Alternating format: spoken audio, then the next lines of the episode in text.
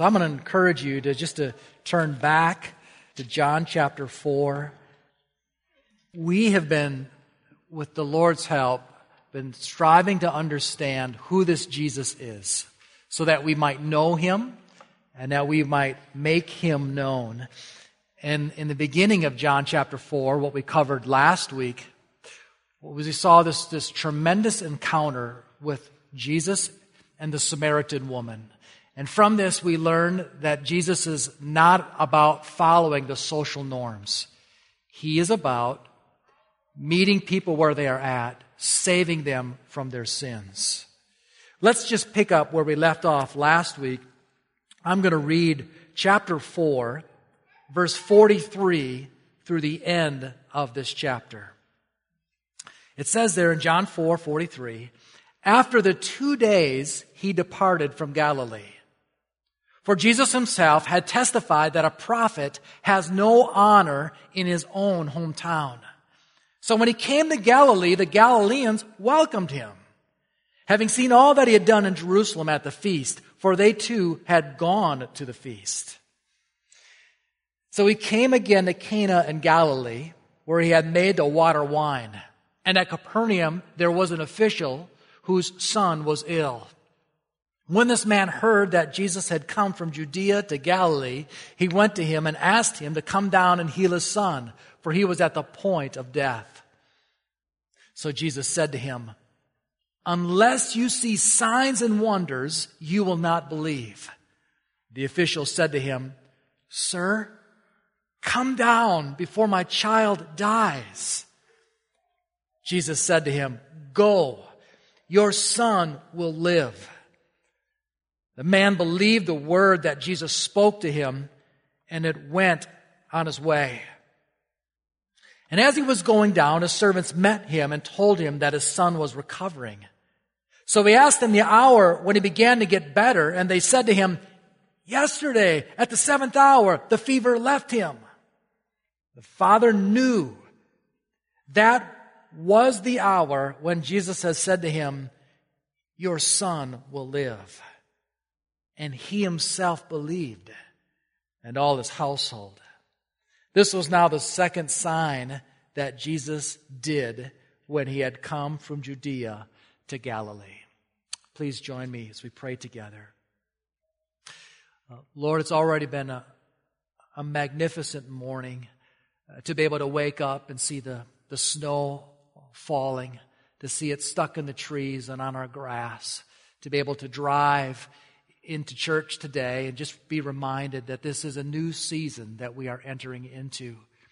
As we shoveled and moved the snow around, we can think of our sins have been cleansed as, as white as snow. We've been able to gather, and we've been able to sing of blessing your name and pointing to Jesus as the promised one. He is the Messiah. We've been able to, to, to reflect on how we need to point our eyes and fix our eyes on Jesus to be thankful for the country in which we live, and then be able to think about your faithfulness. And Lord, I'm going to call on that faithfulness again as you are one that wants us to grow in our understanding and application of you. And I want to pray that you would use this passage today where we speak about a man that was in the middle of a crisis and how you brought good from that. All around this room, there are people that are experiencing levels of crisis whether related to their own health, whether their own job situation, finances, or someone within their family. And I believe you have a word today to them.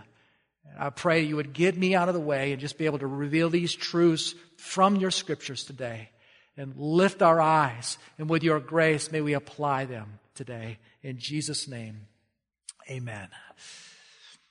I'm not sure if you've ever had this realization, but sometimes the best gifts are surprises. Several years ago, we were gathering for a family Christmas down at the farm. And while there, we were doing a gift exchange, and my Aunt Pat had my name. And I opened up this package, and I knew it was a, some clothing because I, I shook it. And, and as I opened it up, it was a shirt. And I have to confess to you, my first thought in opening up this box and looking at this shirt is, what in the world am I going to do with this? It was, uh, I think they call it a, a Conley shirt, where, where it's one in which it, it buttoned up at the top.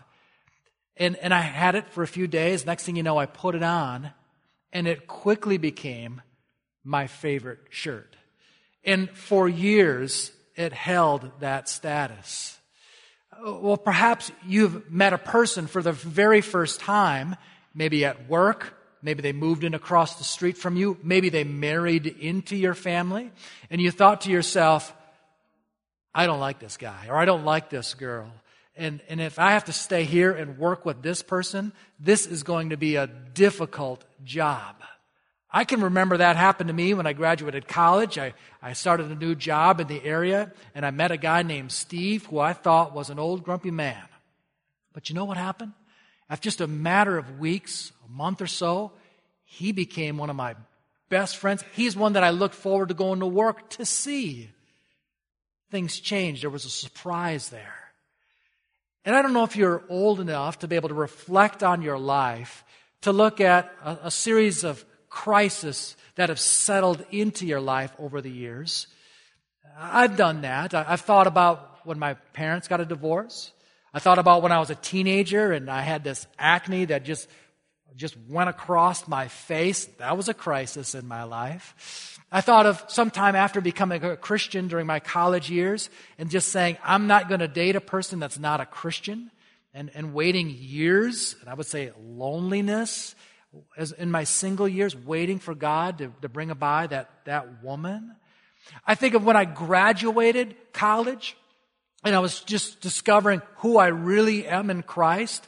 And my identity was, was rocked when I lost my job because I had, I tied so much of who I thought I was into my job.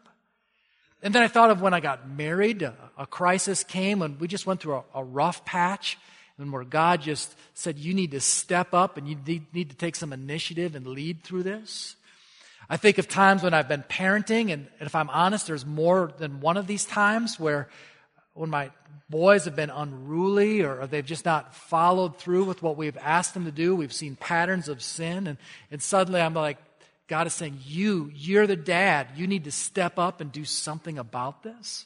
And then I think of the, the privilege of serving in churches where there's crisis that happens and just crying out to God and, and standing in the gap for another person and, and crying out for wisdom and, and praying for wisdom and how to, to provide counsel. Now, all of these, as I look back, yes, they were hard, but I can actually say now that there's good that come from that.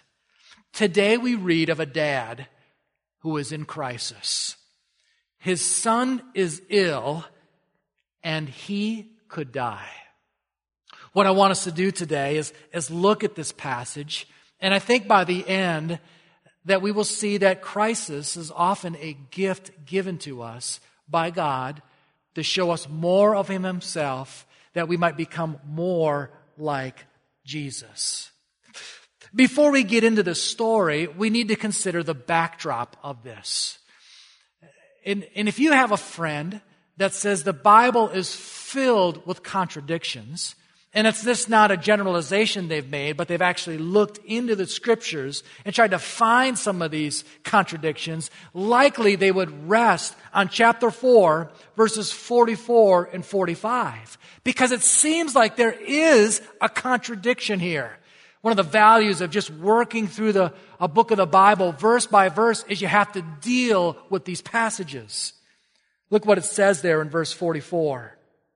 For Jesus himself had testified that a prophet has no honor in his own hometown. Well, where is he from? He's from Galilee. And then it says there in verse 45, so he came to Galilee. In one hand, he says in verse 44, a prophet has no honor in his hometown. The next verse tells us he goes right back into his hometown. And from this, we can conclude that Jesus did not choose the easy path the one with the least resistance. Rather, in obedience to the Father, he would go to the hard path. That's not the contradiction, however. Let me read verse 44 again and then into 45. For Jesus himself had testified that a prophet has no honor in his own hometown. So, when he came to Galilee, the Galileans welcomed him. Does that not sound like a contradiction? On one hand, Jesus said that a prophet does not have honor in his own hometown, but the next verse says that when he goes back to his own hometown, that they welcome him. Well, it really depends on what we mean by welcome him. As we looked earlier in this passage in John chapter 4, we could say that the Samaritans had welcomed Jesus to Sychar, that village where Jesus talked with the woman at the well. But when they welcomed, they became followers of Jesus. They were all in to become obedient disciples to Jesus. What about these Galileans? They may have welcomed him, you know, they probably appreciated that he was the golden boy, the local miracle worker. They probably appreciated that he was a bit of a celebrity. And they could say to their friends from out of town, I reside in the same town that Jesus is from. Yeah, we were in the same neighborhood.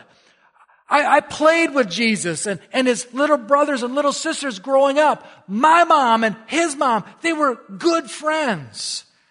But just because you welcome him doesn't mean that he is one that you are seeking or that he is Lord or Savior of your life.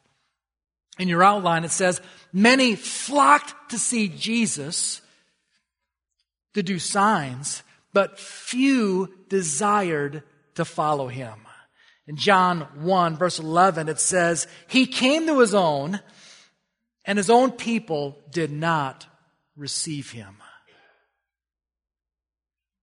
John 2 verses 23 and 25 says, Now when he was in Jerusalem at the Passover feast, many believed in his name when they saw the signs he was doing.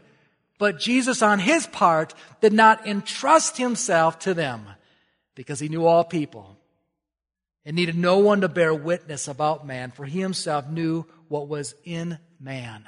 Like today, there are many people that want to be associated with Jesus but not necessarily followers of Jesus. And from these two verses flow the story that we are going to look at today that illustrates that. We have an official, that's what it says there in verse 46. The Greek word is basilikos. It means king and little. It means a little king, a royal one. He would have served likely under the king of that area. Herod the Great is no longer alive but his son, Herod Antipas, is. He was just as mean and cruel as his dad. Herod Antipas is the one who, who uh, stole his brother's wife. He is the one who also arrested John the Baptist and would have him beheaded. As an official, he would have been wealthy. He would have had resources to help, but he was in a crisis at this moment. We also see that he was from Capernaum and he went to Cana. Just recently, I took my phone out and I said, How far is Cana to Capernaum? It's about 16 and a half miles. So let us look at these three truths here that come from this passage about crisis. The first is this a crisis does not discriminate. A crisis does not discriminate. Here is a man that is a leader. He is wealthy. He has connections. He was offered privileges that others did not have. He would have had access to the finest doctors or medical practices, but no one or nothing could help his son. And loved ones, hardships and afflictions do not care what your job title is or what your take home pay is illness and calamity and conflict, does not consider the car you drive or the neighborhood you live in. Job, Job chapter 5, a, a man who knew himself about affliction and losing his children, wrote, But evil does not spring from the soil, and trouble does not sprout from the earth. People are born for trouble as readily as sparks fly up from a fire. In the same way that it is natural for sparks to come up from a fire, it's natural for you, young man, woman, to experience trouble in your life. And this man, despite all the advantages that he had, was in crisis. One commentator named Kent Hughes said this, there are many things money cannot buy. Money can buy a king size bed, but it cannot buy sleep. Money can buy a great house, but it cannot buy a home. Money can buy a companion, but it cannot buy a close friend. Money can buy books, but it cannot buy brains. Money can buy a church building, but it cannot buy entrance into heaven. And as our text suggests, money cannot buy life and health. Wealth cannot buy the life of a loved one. This official was in agony. Nothing could relieve him. Nothing. The end appeared inevitable. The first thing we see here is a crisis does not discriminate. This official, this royal worker for King or King Antipas, he had power and possessions. He had everything he wanted except a healthy son. And he would have traded it all for that son if he would be no longer ill. The second thing we see from this passage is a crisis uncovers the heart. Proverbs 17 verse 3 says, the crucible is for silver and the furnace is for gold and the Lord tests hearts. I like this official. The more I read about him, the more I, I study of him, I think he would have fit very well here in northeast Wisconsin. I see him as one that knew what hard work was like. He knew what responsibility was like. He was a kind of get it done sort of a guy. I, I could have seen him in our culture and, in some jeans and a flannel shirt and some work boots and, and barely shaven, if shaven at all. And he comes 16 and a half miles away to be able to meet Jesus. It says there in verse 46 that he, he came again to Cana in Galilee where he made the water wine and in Capernaum there was an official whose son was ill. Verse 47 says, when this man heard that Jesus had come from Judea to Galilee, he went to him and asked. The, the Greek word here for asked is this begging, it's urging, it's a continual, it's not just a one time ask. It's continually coming up to Jesus and saying, My son is ill. Will you go back and will you heal him? In verse 48, we see Jesus' response. And it is a surprising one. Here is this humble man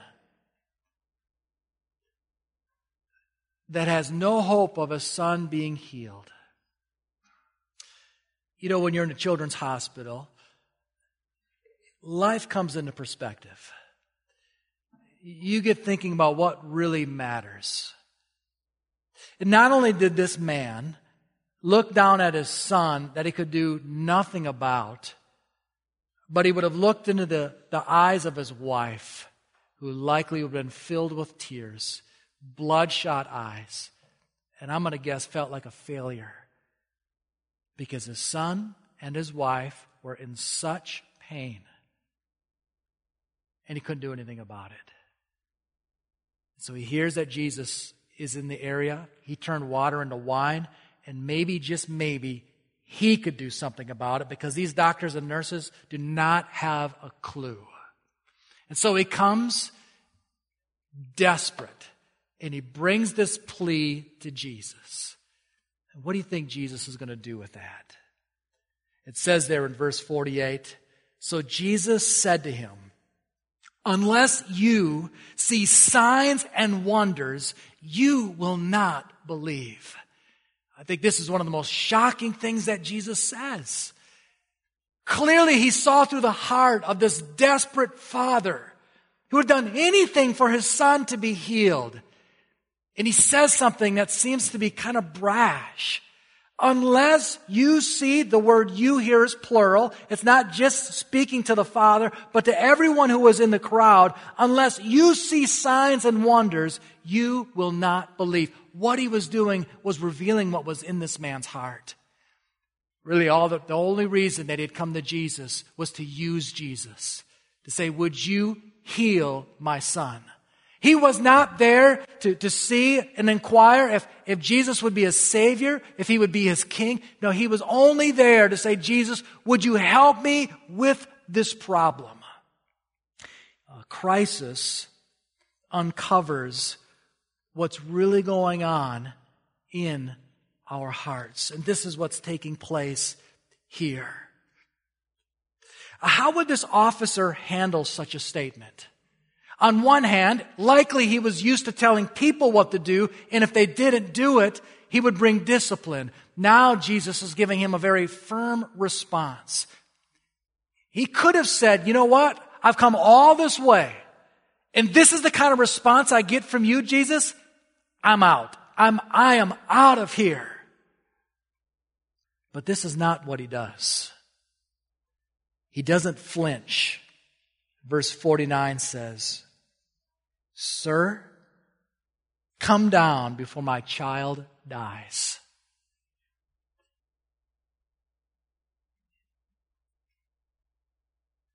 Translation Jesus, you're right. You've seen what's going on in my heart, but I'm still here. And looking him in the eye and says, You're still my only hope.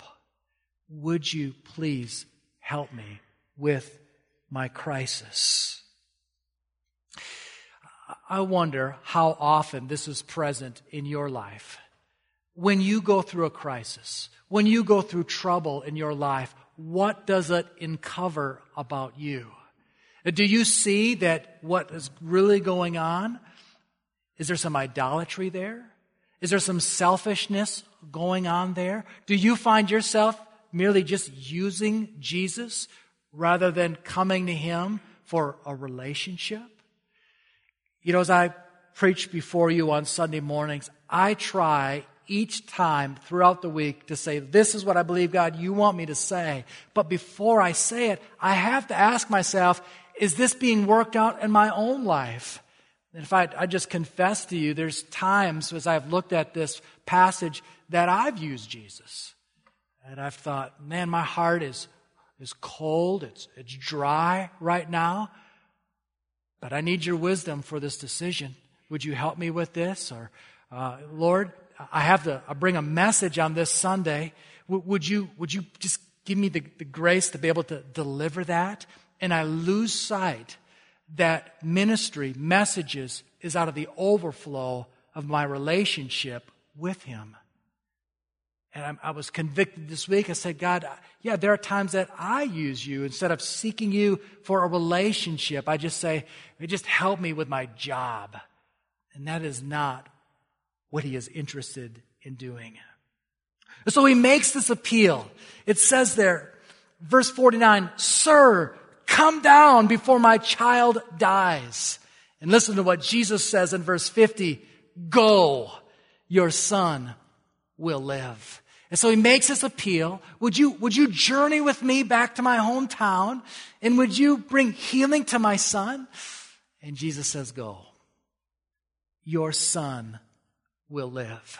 Now, dads or, or moms, if you were at your wits' end and your child could die at any moment, and you had went to Jesus and you had made this appeal, and he just says, Go, your child will live what would you do next? Would you not immediately leave and go check on your son? So it's 16 and a half miles away. Okay. Uh, how long does it take to walk a mile? Yesterday, a few of us went to the, the Badger game and we parked about a mile away from Camp Randall. I brought my phone up and I said, uh, how long, what's the route to take? And it said 20 minutes. So 20 minute miles. That's, that's three miles per hour, okay? And so how long would that take? Uh, how many times is three go into 16? Let's just, let's just round it up to six. Okay. That'd be 18. Okay. And so let's say six hours. And what time did this conversation take place again? Well, if we look down a little bit further, it says in verse 51, as he was going down, a servant met him and told him that his son was recovering. Verse 52, so he asked them the hour when he began to get better, and they said to him, yesterday at the seventh hour, the fever left him. That is one o'clock in the afternoon. If it took, let's just say seven or eight hours to walk, and that's calculating a meal, that's calculating a break, he could have been home by eight, nine o'clock that evening, right? But what did this man do? If you look again at verse 52, it says, yesterday at the seventh hour. Do you know what this man did, this official, when Jesus said to him, Go, your son will live? He said, I'm going to take Jesus at his word. And I'm going to stick around. I'm going to stay right where I'm at. Right now, I'm going to grab myself a meal. I got some business to take care of. I got some friends in town, some family. I'm going to visit them. And then tomorrow, I'm going to go back home. I told you I like this guy. He's one that just looked Jesus in the eye and says, Yeah, you got me. You, you, you've seen what's in my heart, but I'm still appealing to you. And when Jesus said, Just go, he said, I'm going to take Jesus at his word. J.C. Ryle, in his commentary, said, Jesus' word is as good as his presence. So let's consider the third thing we see about crisis in our life, and that is this a crisis displays the work of Jesus. I believe if this official and his son stood before you and I today, he would have said, This crisis was a good thing in our life. If this crisis had not taken place, I would have never sought Jesus. Jesus healed this boy 16 and a half miles away by merely speaking words. He did not need to go there. He did not need to put his hand on him. He just spoke it and that boy's fever left him. Now listen, that's the Jesus you serve. He, he speaks and it goes and it is done. But loved ones, there was a much deeper work being done in this official's life. There were other miracles that God was going to do in this family. Because as you look at this passage, it says in verse 53, the father knew that was the hour when Jesus had said to him, your son will live. And it says here, and he himself believed and all his household. Now this was a different belief than the belief that, that led him to this walk back home. This belief was one in which he realized Jesus could save him from his sins and he could enter into a relationship with Jesus. The first belief was one in which he would heal his son. And so there was this transforming work that was taking place. God not only restored this son's physical life, he brought eternal life to the dad. His belief went beyond Jesus. I need you to do this for me to Jesus. I need you to forgive me. Grant me eternal life. This officer got a new king.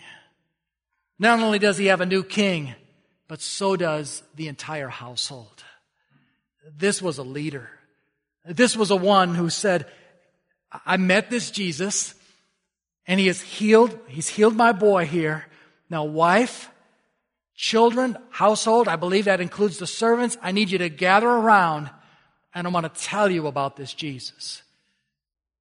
I'm a follower of his without reservation.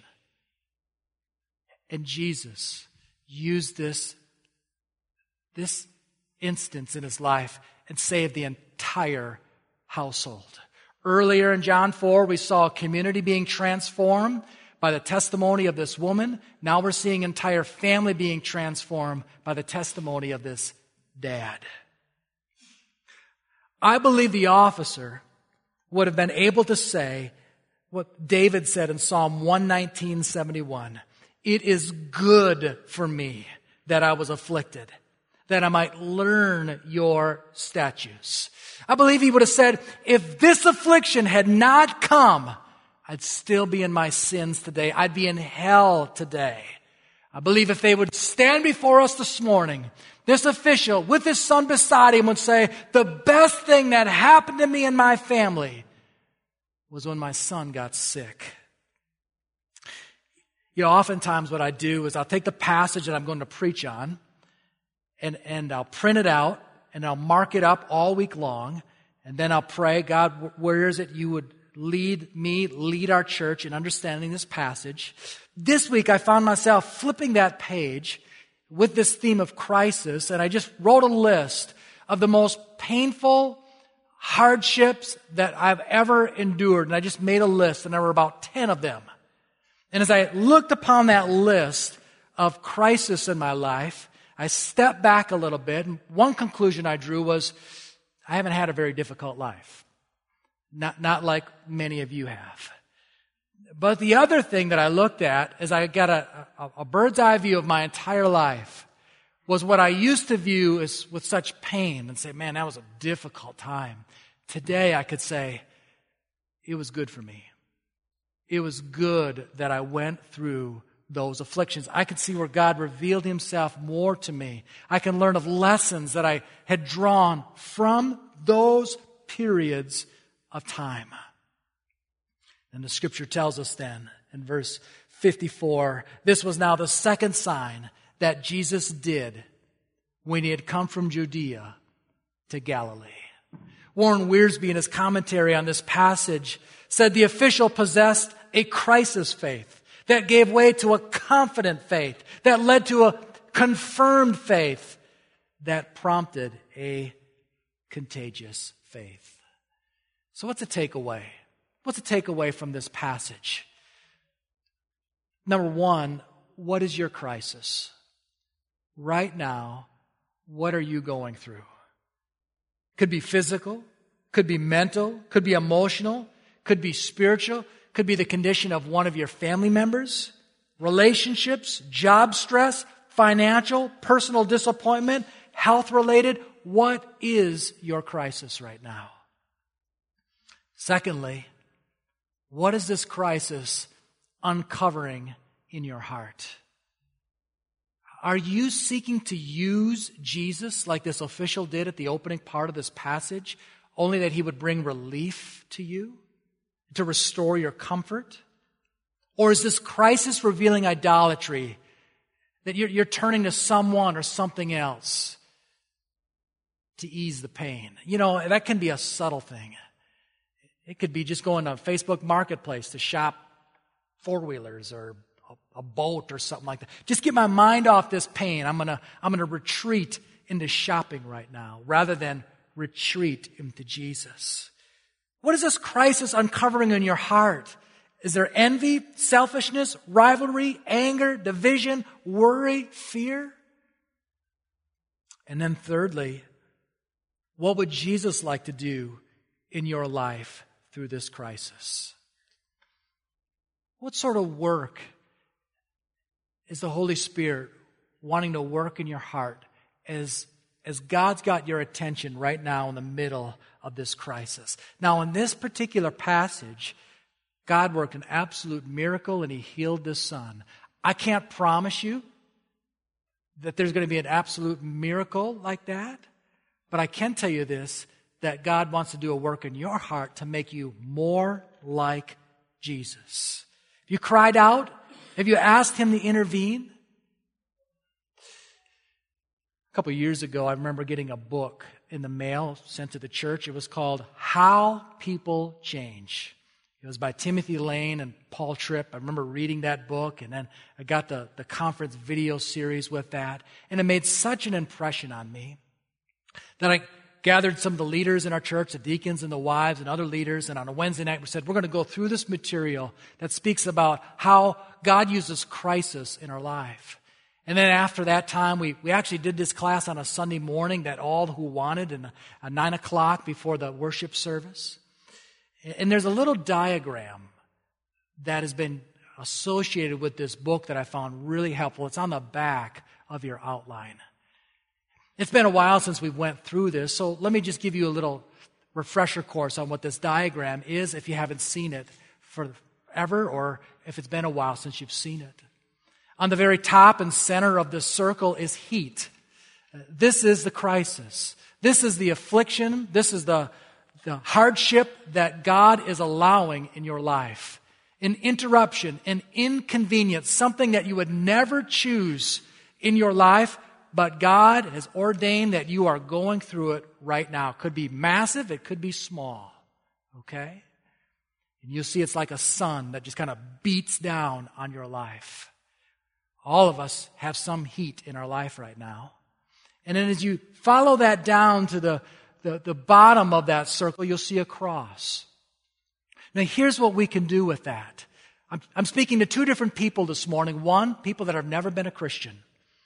And as you are hearing about this crisis and you're hearing about this hardship in your life, what is God's will for you? I believe His will for you is the same as it was for this official. That you would seek Jesus, but ultimately you would seek Jesus to be forgiven of your sins and become a follower of His. And there's a second group of people in here that have already done that. And when you have done that, as that heat shines down in your life, you have options. That cross represents the gospel. It represents the resources that Jesus has given to you when you turn from your sins and you place your faith in Jesus. So here's the heat. Here's the crisis that's come down in your life. If you go to the right, you can choose, I'm not going to use the gospel resources. I'm going to do it on my own, of independence. I'm going to live it out in my sinful nature. I'm going to get upset. I'm going to get angry. I'm going to get bitter. I'm going to choose someone else or someone else to, to provide relief from the pain that this heat is causing in my life. Just know that when you do that, that will bear fruit. If this man, when Jesus said, Hey, the only reason you're coming to me is to see signs, but you have no desire to follow me. If that man would have acted out in anger and says, forget you, Jesus, that would have bore fruit. He never would have seen his son healed, and he never would have had his own heart healed of his sin. There's another option, Christian. When you're experiencing this heat and it's, it's burning down into your life, there at the cross, you've been given the gospel resources, the Holy Spirit, that enables you to follow His way. What is it that God wants to do in your life through this crisis?